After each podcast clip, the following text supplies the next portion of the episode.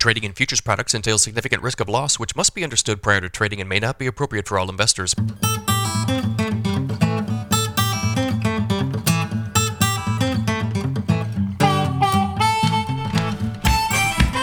Good morning, everybody. It's Tuesday, January 31st, 5:33 a.m. Central Time as I speak here.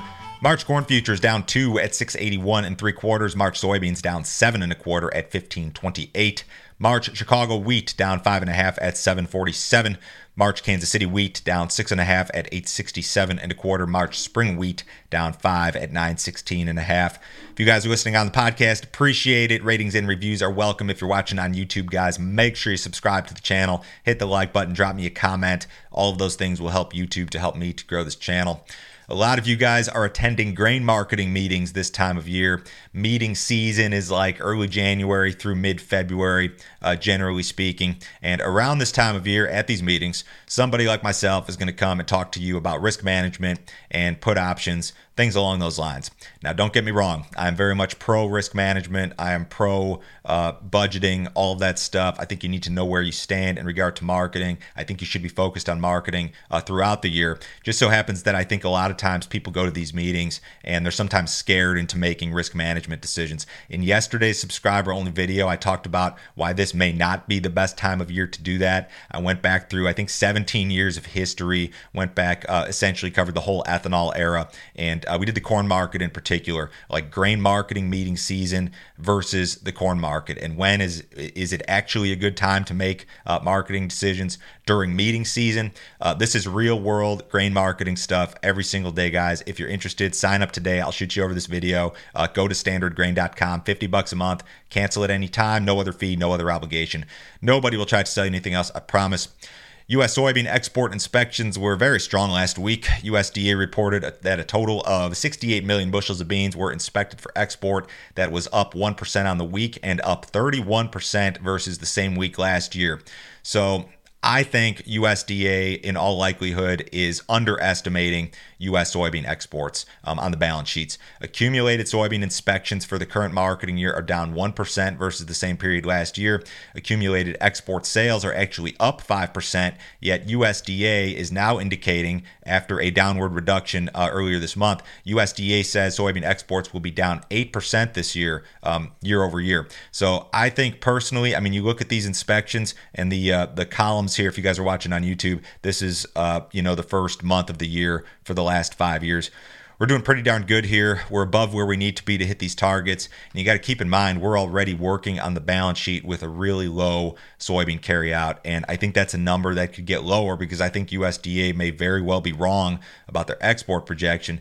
USDA's methodology works something like this. So in, in this uh, report we saw earlier this month, they cut harvested acreage, which meant that the the uh, size of the crop was reduced. And typically, when they do that, they'll also reduce demand to kind of balance things out. The problem was, I think that the demand reduction when it comes to exports was just not warranted, and I think that they are, now at risk of being uh, too low and and maybe way too low when it comes to exports. Uh, in today's subscriber only video, I'm going to do a balance sheet rundown, U.S. soybeans. We're going to talk about this export implication and uh, see what it means for the balance sheets and the markets potentially. Now, corn export inspections were not good. Again, I decided to lead off with the friendly stuff uh, today. I usually talk about how bad corn export inspections are. Uh, corn export inspections, uh, 21 million bushels. That was down 28% on the week, down 49% versus the same week last year. So we've still got a problem with the corn export program program. Uh, wheat inspections were okay at 16 million bushels. Ukrainian grain production probably going to fall again this year. A farmer group in Ukraine believes that corn acreage could decline by 30 to 35 percent in 2023. Uh, harvested corn acreage declined by 27 percent in 2022 amid the war. So they're talking another 30 or 35 percent beyond that. So at the end of the day, depending on like your harvested versus a versus your planted versus harvested acreage mix, I mean we could end up with planted corn acreage in Ukraine that's like half of what it was before the invasion, which is really phenomenal. Some of the reports indicate that a big chunk of this year's corn crop will go unharvested into the spring due to a shortage of money, electricity, other issues related to the war. Ukraine's ag ministry estimates that total grain exports this year are down 31% versus the same period last year. So they're talking drastically reduced production uh, because of the war. And I suppose that's not a surprise.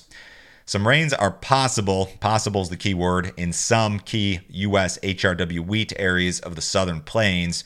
The extended GFS run this morning calls for some precipitation uh, across parts of Kansas, Oklahoma, Colorado, Texas in the period from February 7th through the 15th. So, first off, this is the longer term forecast. And secondly, a lot of these rains, if you're looking on my screen here, they're going to miss your highest density HRW wheat areas of western Kansas, western Oklahoma, Texas, eastern Colorado. Those are your highest density production areas, and it looks like the rains, as it as it reads this morning, are going to miss a lot of that. So some of these HRW wheat areas in Kansas and Oklahoma, they may catch some rain, but some may not. And again, this is all all these rains that are in the forecast or in the models in the GFS this morning. This is all in that extended period, which is always subject to change. So maybe this gets wetter and the rains move further west. That would be great or maybe they miss totally, which has been the trend. Uh, these areas remain very much drought stricken. You can see the map versus uh, winter wheat production density. Uh, they could really use the rain. And if you throw the drought monitor up, I mean, these areas of Kansas and Colorado, places like that, I mean, they are, are in a severe drought and have been for a long time. Traders continue to watch Argentina weather patterns and forecasts. Uh, rains over this past weekend were probably better than expected. This morning's Euro model calls for some additional rain during the next week, although coverage may be spotty. I think the longer term forecast is the question here. The GFS during that 10 to 15 day period has been kind of back and forth. I think the trade is extremely interested in what February and March uh, will look like in terms of weather now that planting is largely complete. China's hog numbers are up. Uh, China's Ministry of Agriculture and Rural Affairs estimates that the country's sow herd increased by 0.6% in December versus November. Uh, the herd was 1.4% larger than the same period last year.